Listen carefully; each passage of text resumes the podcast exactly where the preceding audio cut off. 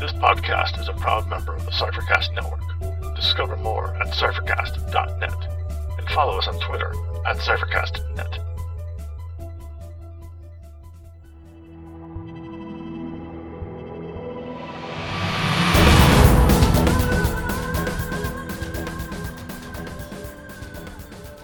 Welcome to Incantations, an Invisible Sun podcast.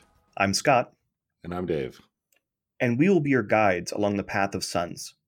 Today we sing two spells, with two castings of The Gaze Turns Inward to See Real Beauty. We first talk about how the first session of Invisible Sun works. Then we discuss character arcs. Join us on the path of suns, and we may uncover a secret or two.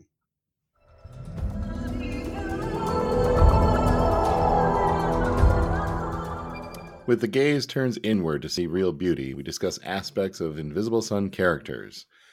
In this segment, we're going to be talking about the first session and how it works and what you can do as a GM to help this process along.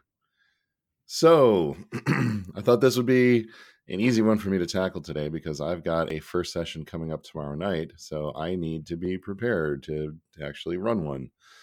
It's been a little while since I ran a first session. I ran one for a playtest, participated in one for a playtest. How many have you done, Scott? I did one for my own playtest. I did one for a shared playtest, one at Gen Con last year. So I guess that would be three. Oh, no, four, because I did one for an actual play coming up that we've talked about. Ah, cool. That's going to be coming up pretty soon, isn't it? I believe it is already launched. This is the Truth Bleeds at Twilight on the MCG Twitch channel. It will be airing, I think, typically every other Friday night is the current plan, but plans are still a little up in the air. So stay tuned if there are changes, watch Twitter and that sort of stuff, and we'll push more information out. Cool. I'll keep an eye out for that and pay attention. So for the first session, this is going to be a lot of other games and systems, and I think it's kind of custom now to call this session 0. It tends to be the session where everybody gets together and you talk about what your characters are going to be like, and you're going to talk about the expectations for the upcoming campaign or series of games that you're going to be playing. With Invisible Sun, you get this first session where everybody's going to get together, and you're going to complete your characters, complete the character creation, and then figure out kind of where you want the direction of the campaign to go for the near future, for the short term, I think is the best way to describe it. But basically, once you're ready to have a first session, all of your players are going to need to have a few things selected, or at least what I've been telling my players is, make sure you've read through a few things and have a few ideas of where you want to go with one of your characters, just so that you don't come to the table and have no idea what you want to do. Because then if you're in that situation, it's going to be very hard to participate in this session. So those things that you need to have selected, or at least you've pondered on these, would be your order, your heart, your forte, and your soul. These are the categories that I've told my players. If you know which order you want, or you're kind of debating between two of them, like that's good enough. Once you get to the table, you're going to make a decision and figure out what you're actually going to play. Same with the heart, the forte, and the soul. There are many, many fortes in the game. So that's, I think, where most players are going to spend a lot of their time trying to figure out what options do they have available and what do they want to do with them. But similar to Cypher System games, the name for a forte is fairly descriptive about what you're going to be doing. And even if you just read the first paragraph for any given forte, it's pretty explicit about what that forte is all about.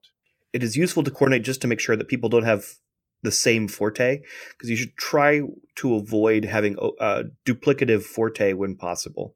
It's not strictly banned, but I don't think it's a great idea to have two people with the same forte.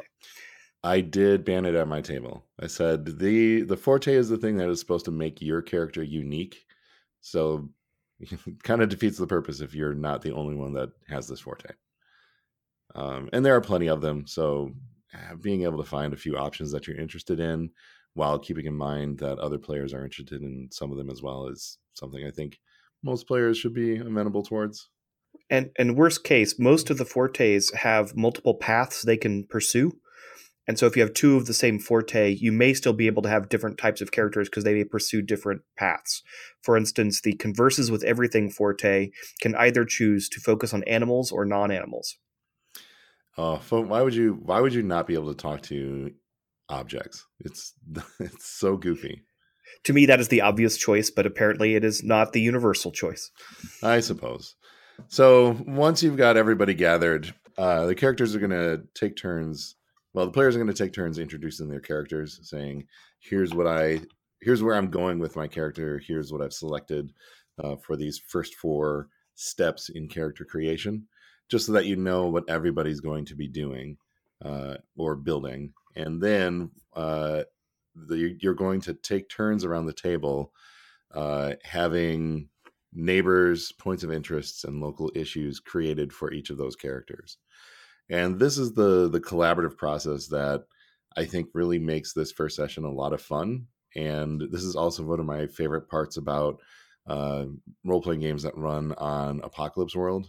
This is where you get to talk to the other characters and build up this shared history with them. But here it takes it even a little bit further and says, we're also going to put together a bunch of characters that your player character knows about, and we're going to, create some potential issues that your character might get involved with. And I think this part of the first session is like the best part of the first session. So let's say, not as an example, but so each player is going to sit back and let the table pitch them an idea, first off, for neighbors. And I think the book suggests that you make 2 to 3 neighbors for any given character. Does that sound about right? Yeah, I recall 3, but I don't know how hard that 3 is. And I think it depends on your table. If you make 2 and people are struggling to come up with a third character, then I'd say just move on. Like 2 is a good starting point. But yeah, I think 3 is probably the recommendation in the book. But the neighbor creation works like this. Your table pitches you an idea for the neighbor, and then after they've come up with a concept for that neighbor. Is that how it goes? Scott, I'm going to have to check my book because now I'm confusing myself. It is. I've seen it implemented a couple of different ways that seem to sort of shift even during an individual first session, that it is intended to be a conversation and very organic. So don't worry about having a very strict order. So what will often happen is you'll nominate a player to go first. That player will introduce her character, and then you will solicit neighbors. And often people will throw out many different options. They may piggyback on each other and say, oh, I like that idea, but let's add this twist to it. Or let's combine these 2 ideas into one character. And then in the end, the player should choose 2 or 3, depending on the size of your party and how much time you have, neighbors from the list of various options. Does that sound like what you were experiencing in your previous first sessions? I think what we generally did was we'd create one concept for a neighbor, and then the player whose neighbor that was going to be would come up with a name for that neighbor and a few more details about what they might look like and where they live. But also like coming up with a whole bunch of ideas to choose from also makes a lot of sense, and that would be a cool way to go too. So after however you're going to do it, after you've created a given neighbor, then it's up to the GM to decide if this neighbor is positive, negative, or neutral in relation to your character. So if it's somebody that has some sort of beneficial effect for your character, let's say you have a neighbor who likes gardening and is more than happy to come over to your place and tend your gardens when you're out and about and taking care of business. I mean, that's an overall positive neighbor, so you're going to get a joy for that.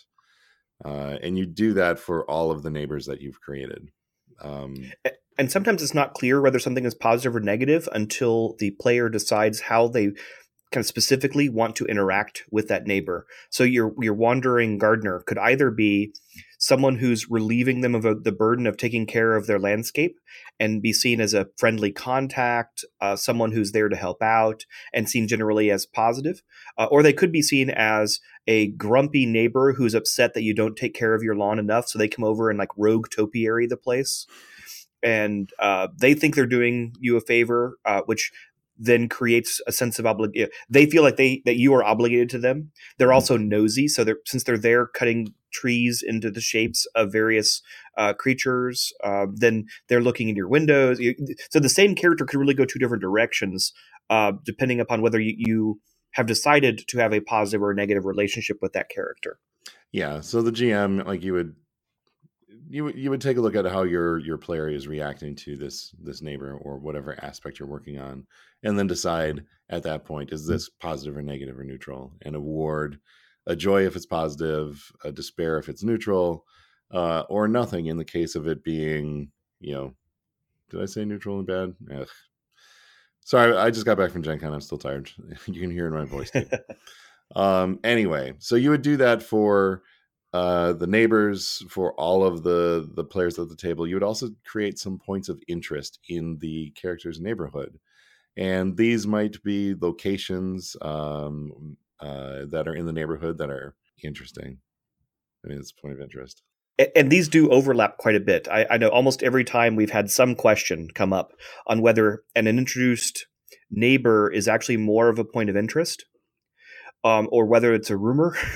So don't worry too much about that. Just if you have enough material to feel like the neighborhood has flavor, then whether it's classified as neighbors or points of interest or rumors matters less than just having gone through the process of generating a flavorful neighborhood for each character.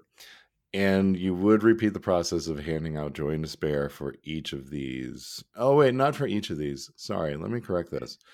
You would take a look at all the neighbors, determine if they're positive or negative, and then balance them all out. And if the overall collection of neighbors has a potentially negative effect for your character, that's when you would get a joy or a despair. It's all neighbors and points of interest and rumors. All together. So each character will end up with a joy or a despair after that process. All right. Fantastic. After you do all that, you're going to go around the table, handle that for every single player that's at the table so that everybody's got an interesting neighborhood. And then each player is going to choose somebody at the table whose idea that they liked or had an idea that they enjoyed, found interesting, or just thought was really creative. And the player that they choose gets a wicked key. We haven't talked about wicked keys since the game officially released, but wicked keys have they're a way that you can just get through a problem in the game. So if you have something that you're unsure how to handle, if you've got somebody who is preventing you from achieving your goal, and it's like you just don't have any good ideas, or you've biffed a roll or two, you can always pull out a wicked key and just get through that problem. But that's probably another discussion for another time. But after you've put together your neighbors and your points of interest and the local issues, you're going to go through and you're going to create bonds with the other characters. And this is the part that borrows heavily from other games that do this, like the previously mentioned Apocalypse World. There are a list of bonds in the first session section of the key. And you're basically going to go through there. You're going to choose to be bonded with another character in some fashion or another. I didn't really see any suggestion as to how many bonds you should have, but a lot of these bonds allow you to have some sort of relationship with more than just one person. So you might have selected a bond. You might have selected to be friendly rivals with somebody else. And then another player at a table could say, hey, the three of us went to school together, and now you're bonded with multiple people. So the bonds usually have some sort of mechanical benefit. Sometimes it is just flavor. And sometimes it's benefit mixed with a drawback. So yes. One of the characters in the con game at Gen Con, or I should say two of the characters, were bonded in such a way that when they were close to each other, their magic was more powerful. But if either of them took damage while the other was close, the other character also took the same damage. So the bonds can kind of cut both ways. Mm-hmm. Once you've got your bonds sorted out, then the GM and the players figure out starting ephemera. And, there was a suggested mix. Every character has a max amount of ephemera that they can handle. And then you've got a stack of like 1,000 cards. You could just shuffle them up and deal them out so you have a random distribution, which is probably how I'm going to do it because I'm not super interested in like finding the right ephemera object to give to my player, for a situation that I have in mind for the future. I'm much more interested in just handing out these things and seeing what happens. So you can do it either way, but you want to make sure that you work with your players in order to get them the stuff that they should have. And you don't want to duplicate these things either, according to the suggestion that they have. And the cards help reduce duplication. Mm-hmm. And I think they make the ephemera more of a commodity, which is intended, so that they will be used and replenished rapidly. And I think one of the reasons why Monty kind of wants the game to be played with the material in the cube is that the style of play is intended to be based on the cards. And as one example of that then is the ephemera, where he wants it to be easy to use them and get them back and and easy to randomize and not like traditional RPG like treasure tables where, okay, now that we're done with this, let's take half an hour to figure out what's present and who gets what treasure and all of that. He doesn't want that interrupting the flow of the story. So instead, he wants you to both be willing to spend ephemera quickly because it's just a card, mm-hmm. And to then have the GM distribute ephemera rapidly to keep that economy flowing. Yeah, there's a lot of cards to shuffle up, though. I'm not sure if I'd say it's easy. You might just grab some subset of them for any given evening. And I was surprised that this was not a big part of the Gen Con game by Monte Cook Games. That the adventure is written. I don't think it had any ephemera handed out. No, it did not.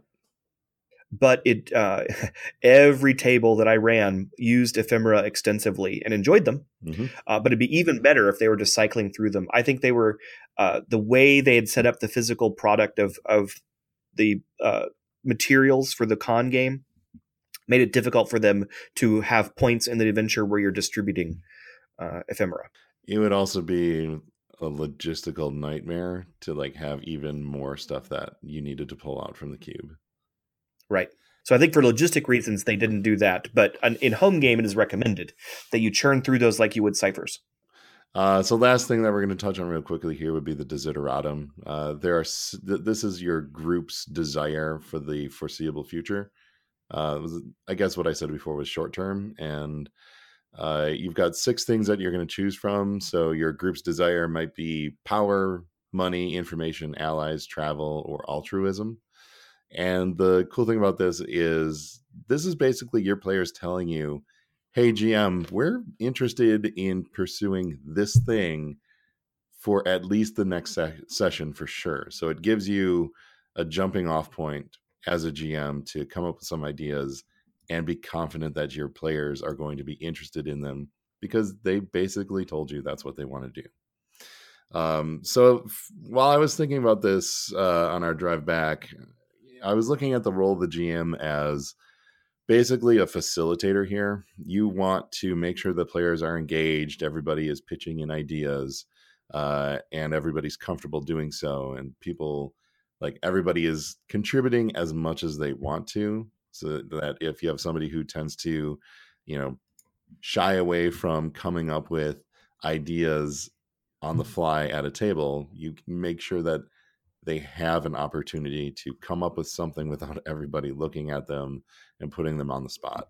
But that seems to be the biggest thing for me as a GM when we run this first session. Make sure everybody's able to contribute and coming up with ideas. The other thing that I'm going to be doing as a GM is making sure I'm there to provide suggestions that will help to inject more of the Invisible Sun flavor into what my players are coming up with.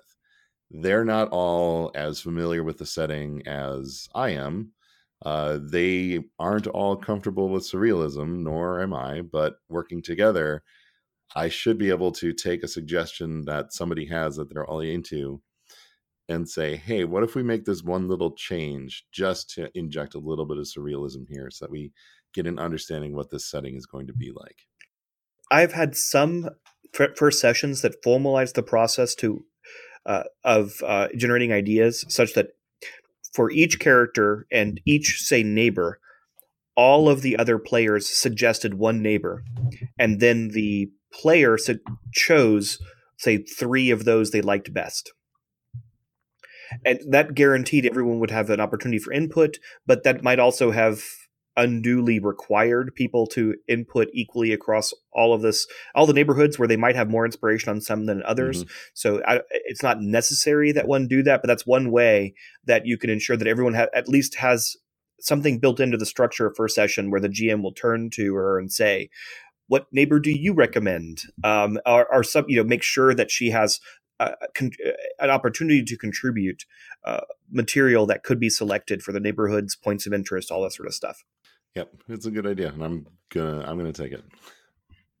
I'm not gonna make everybody contribute, a neighbor, but I will give them the opportunity to create more than is necessary, so that we can choose.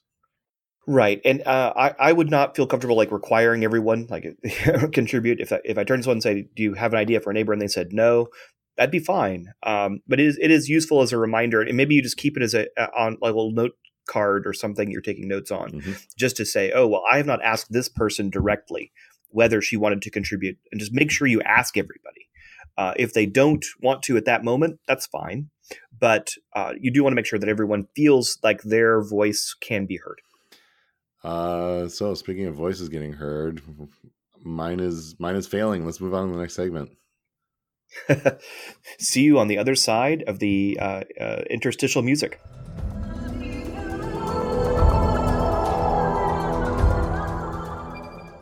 With our second casting, we discussed the use of character arcs in Invisible Sun. Character arcs are an interesting and relatively novel element of Invisible Sun. The game has borrowed from a lot of other games. So first session borrows from the kind of session zero mechanics built into many other games, but I haven't seen a lot of them. I'm not saying none, but I haven't seen a lot of them that emphasize character arcs. In fact, this is one of the parts of the game that's really hooked a lot of interest and is being built into the Cypher system now as part of the Cypher system second printing / edition that's currently being funded on Kickstarter. So if you're interested in Cypher System, the general Cypher System rulebook and its update, and the intended inclusion of character arcs as part of the general Cypher System, you might want to check out the currently running Kickstarter for Your Best Game Ever. The Kickstarter includes both a system-neutral book of advice for running RPGs and the Cypher System updated rule book, so you can check that out. But it's an indication of interest in character arcs. I think character arcs are a thing in the Seventh Sea RPG that just came out last year, I think it was. That is sitting on my shelf of shame. I've not read that yet, so it's entirely possible. Yeah, I think that's they handle character advancement through character arcs in an interesting way. I forget. I was listening to some podcast talk about it. I may have to check that. I have to crack that book open and see, because I'd be interested to compare how they've done these. But for Invisible Sun, each character chooses a character arc at character creation. They get this arc for free, whereas in the future they'll have to buy character arcs with acumen. And this gives the GM a sense of what that character wants to do. And I should say these arcs run the gamut of a wide variety of possible story arcs, from solving a mystery to avenging, to becoming someone's death, let's say, to becoming a member of an organization.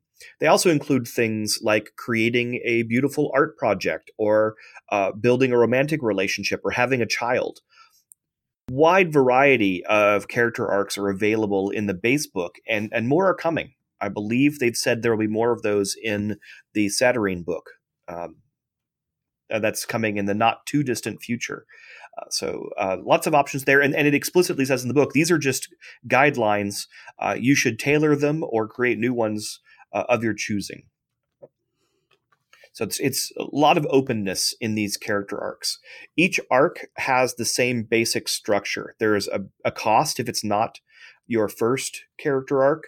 Typically costs are around 2 acumen, but then they pay back that acumen over time. So it's like an investment of 2 acumen, but you typically get 4 to 6 or more acumen back by completing the various steps in the arc, because each arc includes a series of steps that will reward you acumen and or joy or despair as you work through the character arc.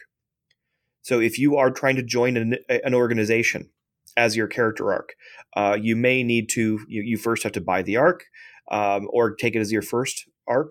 You then have to declare your interest in joining that organization. That might be one step. A second step might be investigating the process of joining the organization. A third step may be participating in an initiation rite that is part of becoming a member of that organization. And then the climax would be the actual induction of your character into that organization. That climax, often it rewards some combination of acumen and joy or despair. Now, this indicates that it is possible to take a character arc that you fail. And you might even have known that all along. This is not something where you spend 3 months on your character and then, depending on how the die rolls, you just you don't get it. You don't get in. Sorry, you don't get to join that organization. But instead, you might from the beginning say, "I want to try and fail to join this organization. This is part of a longer series of arcs where I will seek to prove my worth to them," or something along those lines. But if you need to generate despair, one way to do that is to start and fail character arcs. That's an interesting way to think about it. I wasn't thinking about intentionally failing character arcs just to get despair out of it. But yeah, it totally makes sense. And there are some arcs that from their very design are intended to generate despair. So there are arcs that are about failing. Like fall from grace. And there are arcs that are about, falling from grace, for instance. So the arcs are not just, they're more varied than you might expect. These are not, 3 or 4 fetch quest formats you could use, where it's, every quest is a matter of getting 5 of these polished stones and turning it into your quest giver, and then you get the end of the quest. This is intended to be much more narrative and varied. And so you can go in many different directions. And it may be that your group or your players within your group really want to use kind of traditional character story arcs for their characters, and they want to join organizations, they want to collect powerful objects, they want to bonk monsters on the head, and they want to find treasures.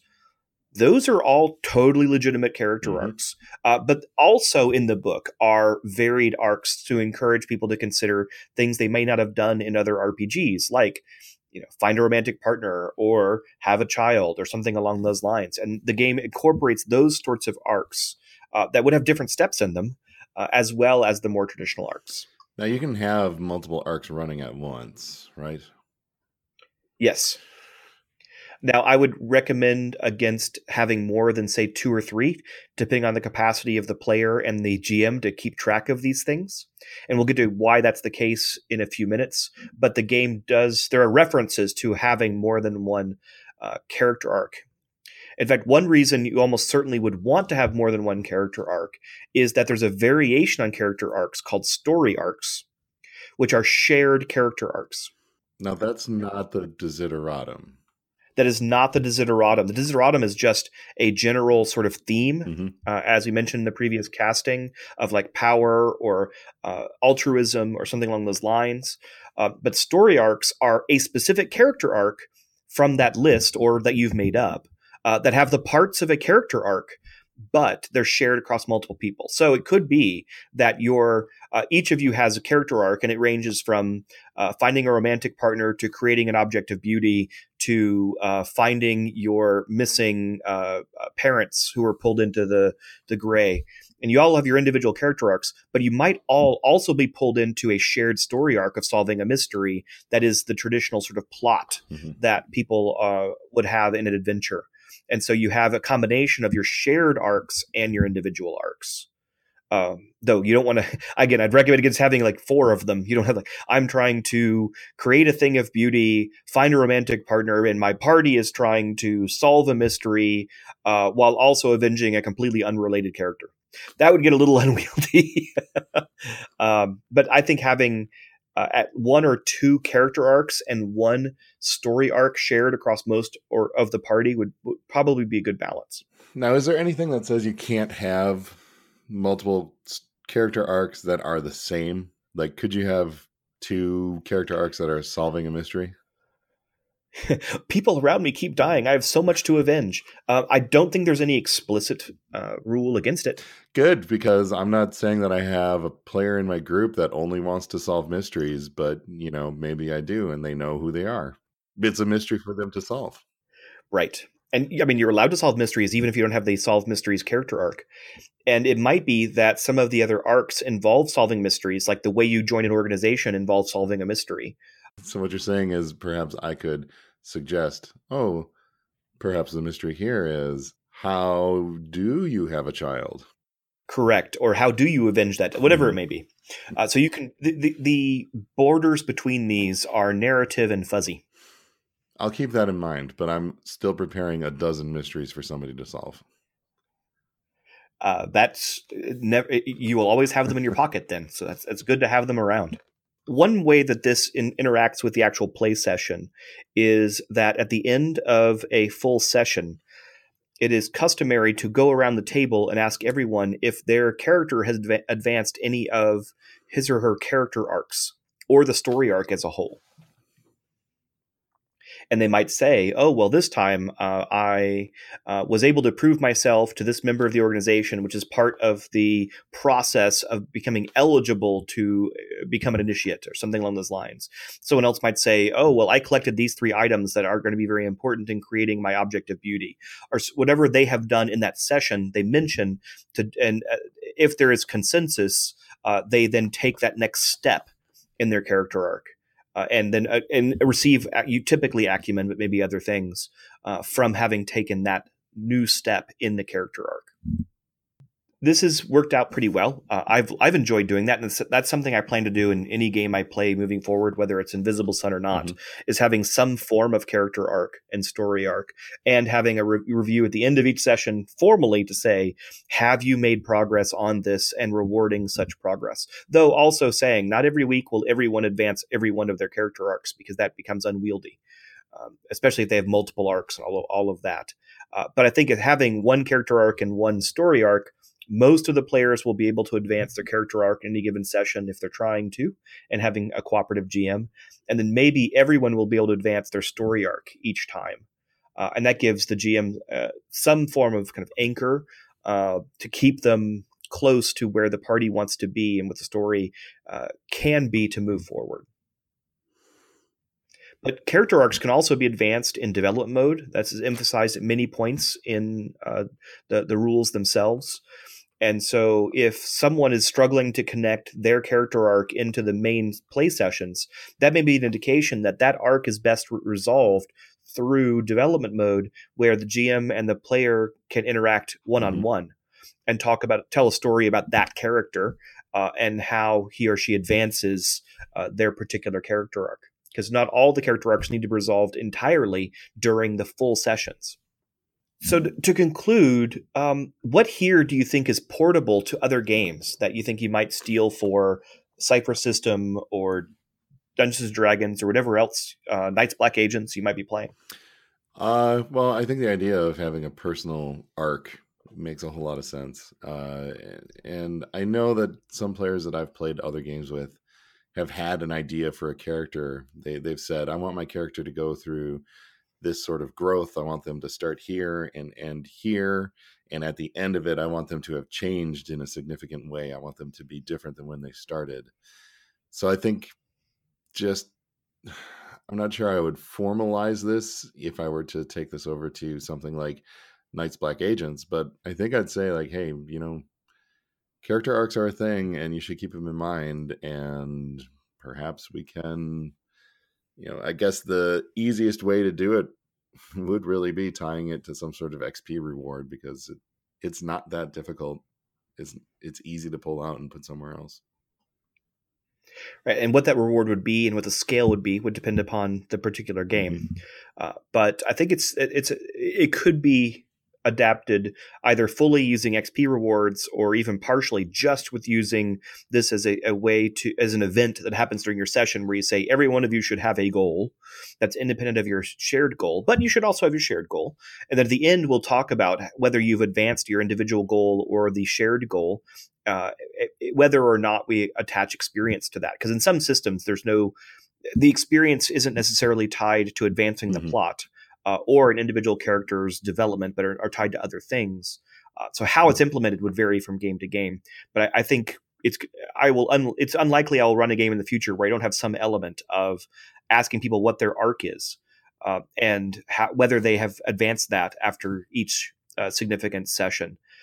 Some other games have things like this, but they typically take them as permanent or relatively permanent aspects of the character. So I think in Night's Black Agents, they have kind of goals. I don't think they call them desideratum. I forgot what they call them, but characters have motivations. These are the things they're trying to accomplish, or why. I think it's supposed to answer the question of why you are messing with vampires who have a lot of technology and money, and when they could eat you. And so and I see that kind of like what an arc might be of providing a goal, but it's relatively fixed. Whereas arcs build in this notion that you have a goal that you will accomplish, and there are steps to accomplishing it. And when you accomplish that, you're likely will want to have a new goal that you will have a series of steps to accomplish. So the character is going to churn through character arcs and hopefully grow and change through them. I think we mentioned when we talked about the character tomes, the intent was the tome would only last for about, I think they said like 5 sessions or something along those lines, because they thought that after 5 sessions, your characters would change so much you'd want to create a new tome anyway. Kind of start over again for where you're at. Yeah, that makes sense. And the guiding hand follows that same sort of philosophy. That's what I was thinking was the guide. Yeah, the guide. I guess it was both of those. Yeah, the guiding hand and the character tomes, because this is a game where characters are expected to grow and change over time. So it is less a game where you pick your character class at level 1 and you're expected to stick with that through 2 years of a campaign or something along those lines. I believe there's even a character arc for changing your order. I haven't read that one yet, but I wouldn't be surprised. I may be hallucinating. I am also recovering from my 4 hours of sleep a night at Gen Con. But those sorts of big changes are kind of expected to happen. That one probably only occasionally. In the game itself. And so, you know, we have changeries to change your body, but also your story and your motivations might change over time, in part driven by the rotation of these character arcs.